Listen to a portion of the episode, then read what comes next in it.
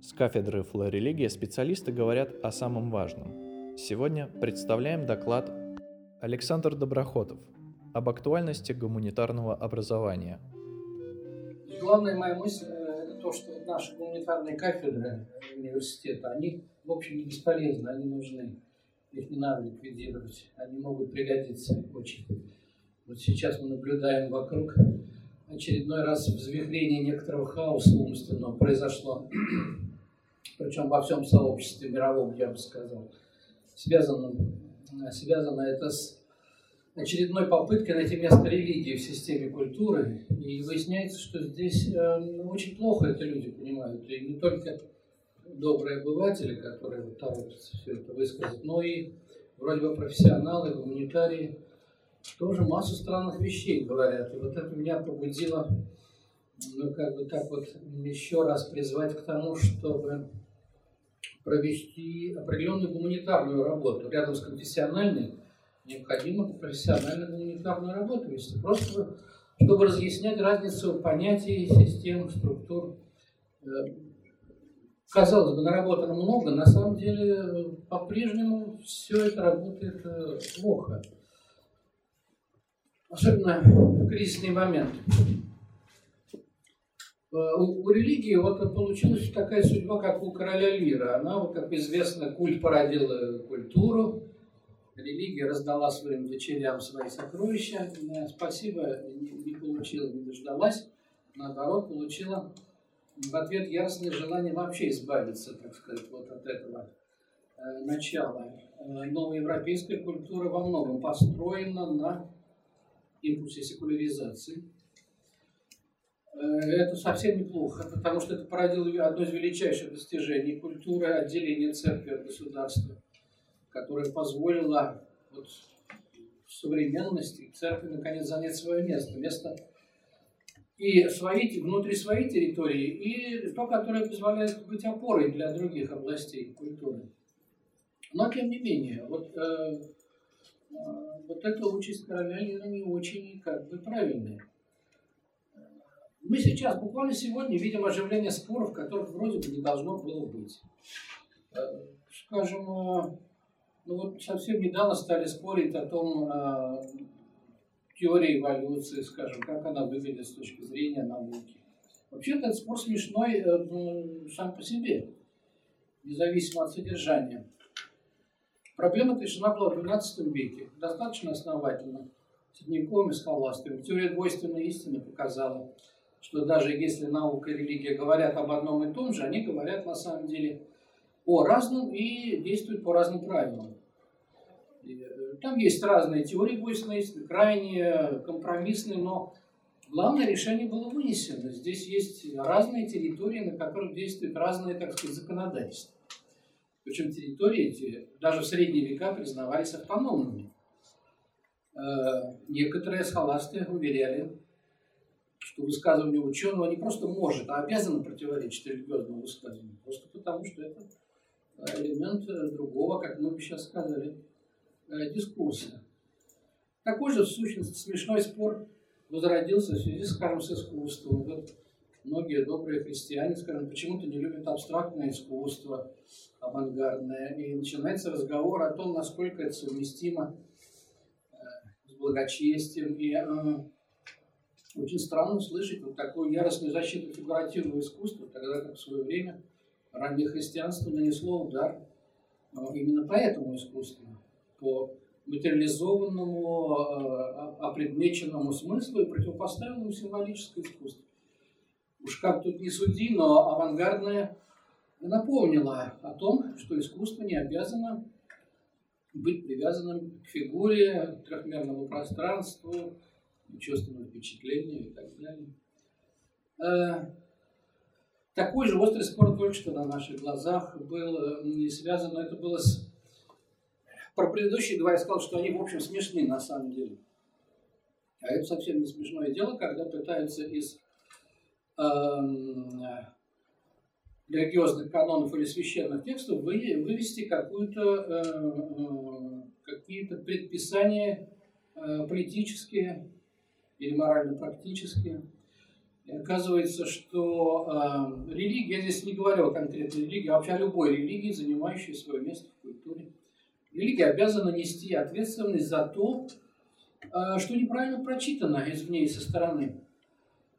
В общем, нетрудно заметить, что э, отличие, одно из отличий религии от других сфер культуры в том, что там всегда есть некий канонический центр, который, как правило, э, связан с откровением, как бы ее не понимали разные религии. И, как правило, это откровение зафиксировано эм, э, текстом. Если широко особенно понимать этот текст, то можно сказать, что всегда есть священное писание, хотя не всегда оно может быть выражено буквами, но всегда оно есть. И ну, это более-менее, конечно, все признают. Но второй шаг – это то, что э, это писание необходимо связано с интерпретацией.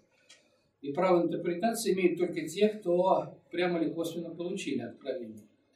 То есть э, нет священного текста без интерпретации. По той простой причине, что то, что сообщает людям Бог, э, это сообщение, передача не э, бесконечного объема в ограниченное, так сказать, вместилище. В принципе, есть изначально несоизмеримость того, что Бог сообщает, и того, что люди принимают. Но именно поэтому э, долг интерпретации того, что люди получают, лежит на людях. Это, собственно, во всех религиях является функцией э, предания. Но э, интерпретация извне любого писания, она как бы это разрушает эту связку. Поэтому получается, что я вычитываю литературный, научный, художественный смысл э, из текста, который для этого не предназначен. Поэтому смешно говорить, что там, э, допустим, э, сакральный текст X сообщает нам ужасные моральные вещи, из чего следует, что он должен быть А. Запрещен. Или наоборот, А. Поощряем, если эти вещи кому-то нравятся. Дело в том, что в принципе это суждение нелегитимно, потому что, повторяю, оно является прочтением э, э, сакрального текста, который переносится пространство э, другой части культуры. Это очень небезобидная вещь. И поэтому, э, в принципе, в современных квази таких э, политико-религиозных спорах мы сразу можем сказать, что э, обсуждение содержания того или иного священного писания в принципе не является э, функцией людей, не включенных систему веры. То есть они имеют право судить только ту интерпретацию, которую предлагает им верующий. Причем, как правило, судить ее можно только если она стала элементом других сфер культуры. Правового поля, например, или теоретического высказывания вне конфессионального. Э, вот это э, неприятная ошибка, приводит к тому, что происходит некое короткое замыкание сфер культуры, начинается э, попытка учить друг друга тому, что вообще должно быть. То есть вместо того, чтобы разделить территории и ходить друг к другу в гости, так сказать, начинают вторгаться на эту территорию и навязывать ей свою систему правил. В некоторых случаях люди научились не делать этого. Скажем, всем понятно, что картина мира, которую рисует Гомер, это картина мира художественная, хотя лично он придавал ему научный смысл. И надо здесь по этому поводу нервничать. Вот это э, нормально, если ученый не будет учить писателя, как ему видеть мир, он может видеть его вверх ногами. Почему бы и нет? Как говорит поэт, счастлив, кто падает вниз головой. Мир для него хоть на миг, но иной. Это очень важный художественный опыт. Ну и художник не будет тоже учить ученого, чего ему там думать. Это, по крайней мере, э, все понимают. Но если это четкое разделение территории произошло, тогда наоборот, происходит возможность подпитываться э, энергиями других сфер. Математика может подпитываться, так сказать, эстетическими аспектами, ну и так далее. И так далее. А э, в религиозной сфере культуры повезло здесь меньше по ряду причин, ну, в общем, это достаточно очевидно, почему. Э, но, значит, и разговоры здесь должно быть э, больше. Что именно ну, нужно разъяснять? А, культура устроена так, что ее большие части, регионы, не являются частями целого. Они являются целыми, которые не сводятся в сумму. Нет интегрального общего целого. Более-менее понятно, почему так устроено. Потому что, а, в принципе, культура должна создать целостный образ мира. Б, она не имеет на это права, потому что любое творчество исходит из того, что мы выбираем некие аксиомы и работаем с, них, с ними, выводя определенные следствия. У каждой большой сферы культуры предельной есть своя аксиоматика, которую нельзя не перенести никуда, не свести ни к чему. Для искусства, скажем, аксиома – это первичность переживания. Художник имеет право сказать, я так вижу, все остальное мне не важно. Является ли то, что я вижу, добром, истиной. И главное, что я так вижу, а дальше, пожалуйста, делайте с этим, что хотите. И ученый может сказать, я так мыслю, я так, так, такова моя логика. Начиная с Галилея, именно так существует наука, которая отцепила все лишние вагончики от науки, метафизику, натурфилософию, религию, и оставили только вот возможность создавать идеальные объекты, которые описываются с причинно-следственными связями. И за эту аксиому наука бьется со времен того же да, Галилея, которого чуть не сожгли за вот такой путь. Но тем не менее мы сейчас признаем, что вот эта аксиоматика, ее нельзя перенести на все остальные сферы. Вот, стало быть, у религии тоже есть своя аксиоматика кредо, я верю, мне все равно, что это с точки зрения науки, с точки зрения эстетики, и страшно даже сказать, это не важно, что это значит с точки зрения морали. Эм, трудно представить себе религию без морали, но и трудно приписать религии этическую функцию. Это не ее, так сказать, аксиоматика. Ну вот, э, из этого следует, что, э, в принципе, мы должны научиться этому искусству четко проводить границы. Мы не только снимем благодаря этому конфликты ненужные, и попытку, так сказать, найти источник зла где-то, в чьем-то искусстве или в чьей-то религии, но и э, создадим возможность э, взаимной опоры. Именно потому, что наличие больших таких, так сказать, аксиоматически разных миров дробит культуру на части не позволяет ей соединиться. Остается желание все-таки вот такой э, создать синтез транс, транскультурный. Для этого надо не сливать все воедино, а учиться правильно переходить границы, считывать информацию, которую я как бы вот не получаю в своем регионе. Здесь на практике все это происходит. Эйнштейн говорит, Достоевский дал мне больше, чем Гаусс это часто цитируют, но это же не шутка, это действительно он увидел то, что Гаусс ему не помог, а Достоевский помог. Эйнштейн что-то увидел. Но для этого надо точно знать, что Достоевский не физик, чтобы сам Достоевский об этом не думал. То есть появляется огромная возможность вот создания такого надрегионального диалога. Современная культура, к сожалению, в прям противоположном направлении двигается. Она Уверена, что можно создать такое э, гомогенное народное поле, в котором всегда будет какой-то начальник, который будет рассказывать всем, что они должны чувствовать, как думать и во что верить. И это тяготение культуры европейской, которое мы сейчас не будем написывать, но практически все-таки надо знать эту опасность. Надо знать, потому что ну, мы только что столкнулись с этой через спором о политике, о, о том, что такая-то религия является изначально злой и агрессивной, со спором о взаимных оскорблениях. Вот тут, казалось бы, все проще, не, не надо никого оскорблять, но как только мы начинаем проводить границу между рефлексией, разговором и оскорблением, выясняется, что аппарата-то категориального нету, а есть набор эмоций, и всегда найдутся опытные демагоги, которые этот энергию эмоций направить туда, куда нужно.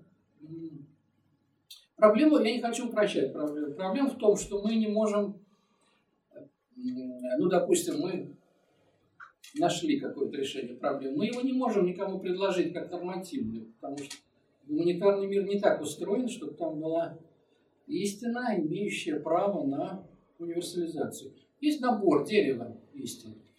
Поэтому, конечно, никто никого ничему не научит. Но можно вырабатывать правила движения в этом, так сказать, разнородном пространстве. И это важно, потому что когда споры начинаются, то людям э, важно не теоретическую истину получить, а правила арбитража, так сказать. По каким правилам нам хотя бы вот здесь и сегодня выяснить, что является оскорблением, что не является оскорблением. Э, пафос моего выступления в том, что э, вот моя родная кафедра и вообще весь вся гуманитарная компонента нашего университета – это очень, может быть, востребованная, так сказать, группа, которая должна работать и участвовать в неприятных дискуссиях, которые пока еще остаются дискуссиями, а потом, может быть, что-то гораздо менее управляемое и хорошее. А здесь нужна простая черновая работа гуманитария. Что, как бывает, как устроена культура, какими понятиями ее описывать. Если сталкиваются разные теоретические миры, по каким правилам находить временный компромисс. Мы вот с изумлением обнаруживаем, что э, мир этого делать не умеет сейчас. Правда, были случаи, когда это умели делать. Это как бы дает основание для оптимизма. Значит, есть состояние культуры, где эта задача более разрешима, и есть где менее. Упомянутом мной 12-13 веке более или менее сообразили, как решать такие проблемы. Был э, дискурс схоластический, был дискурс мистический, было понимание, что в разных институтах разные разговоры возможны. Одно дело монастырь, другое дело там какой-нибудь диспут ученых. Ну и, э, кроме всего прочего, э, была общепризнанная, так сказать, логика, позаимствованная из античности, и так далее, и так далее. Была инквизиция, страшно сказать, но ранняя инквизиция – это на самом деле интеллектуальный арбитраж. Она создавалась для того, чтобы умным людям не приписывали то, что они не говорили доминиканцы придумали инквизицию для того, чтобы остановить поток вот этих доносов и провокаций. Ну, потом, конечно, из этого известно, что получилось, но изначально вот э, мы сохранили же документы инквизиции. Это очень лояльный, серьезный разговор по поводу того, можно, так сказать, или нельзя. И главная задача была все-таки защитить э, право свободного мышления. И в античности были времена, когда, в общем, э, совершенно разные школы ну, знали, что им можно разговаривать друг с другом. Есть пространство коммуникации. Но вот э, дело в том, что именно новое время, как ни странно, оно тяготеет к унитарным моделям по ряду причин. И поэтому это, естественно, артикуляция культур, где не лезут друг к другу там в душу и ничего не навязывают друг другу. Это, это мешает кажущееся многообразие сегодняшней культуры, оно тоже несколько обманчиво, потому что это количественное многообразие. Если мы его проанализируем, то мы видим, что там работают мощные механизмы, так сказать, вот этой софистической унификации. И э, это тоже определенная опасность. Ну вот, значит, я призываю э, мобилизоваться и вспомнить, что обязанность гуманитариев – это хотя бы точно описывать, как слова связаны со смыслом, и быстро бить тревогу, если тот кто-то начинает разрывать эту связь и ей спекулировать. Мы как бы к этому все же тоже представлены. Спасибо за внимание. Эти и другие научные проблемы разрабатывают Богословский факультет и Институт при Свято-Тихоновском университете. Наши курсы, подкасты, отдельные выступления и доклады слушайте на сайте floreligium.ru и популярных подкаст-платформах.